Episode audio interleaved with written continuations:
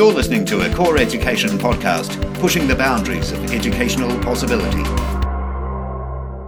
Talofa ruta. Talofa lava lima malo elelei. Malo elelei. Ruta, you have just given us those powerful feedback from your leadership cluster, which lead me to my next question. Why do some leaders easily and effectively adapt their views and behaviors cross culturally and others don't? I think I will leave that question for each individual to respond to, but I'm going to share my own thinking around that. I believe that teachers and leaders need to be culturally intelligent in order to function effectively with people and in, in situations involving different cultural backgrounds.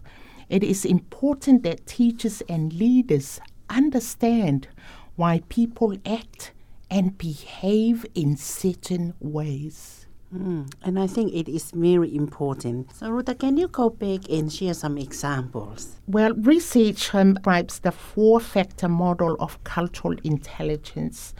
And the first one is about motivational cultural intelligence. My question to teachers and leader, leaders what motivates you? And this is about um, our leaders and teachers who have got the ability to show an interest and confidence and to drive to adapt cross culturally. Because mm. often, if you haven't mm. got that motivation anyway, then often teachers and leaders will fall back to mm. not wanting yes. to, to move forward and not wanting to learn about other cultures. Mm. The second part as well, the second factor is cognitive cultural intelligence. And this is about understanding cross cultural issues and differences. Mm. And often I hear people out there making assumptions. So we teachers and leaders need to understand cultural issues and differences why people act and talk in mm. different ways. The third one is about the um, uh, metacognitive cultural intelligence, and this is about um, um, strategizing and making sense of culturally diverse experiences, which means teachers and leaders need to be aware. Teachers and leaders need to be to plan and also for them mm. to follow up and check how this plan, uh, whether it is working or whether it, it, it might not be working anyway.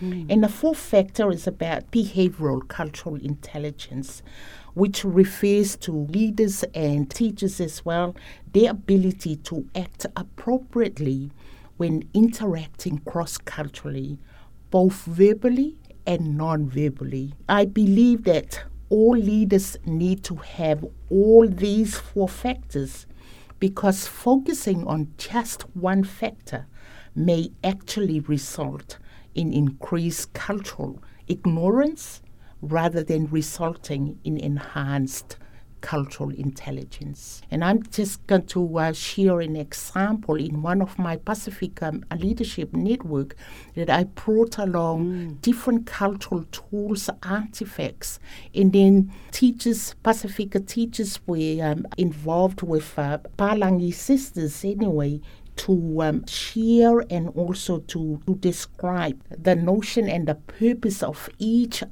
artifact and how yep. it might relate to their leadership skills and knowledge as well. Mm. So that was a great way to unpack some understanding because there are some often you will you'll walk in an ECE service that they will have a display of beautiful Pacific um, uh, cultural artifacts in their environment. But the yeah. question, do they know what those means?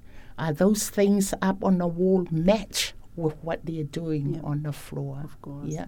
yeah. So people, teachers and leaders mm. need to understand all those factors in order for them to yeah. function and to work effectively across culture. Talking about the four baskets, our Pasifika centers can use those four baskets of cultural intelligence to like a self review, a review of their program, of their Polkalami, and, and how they interact with children. That's for sure.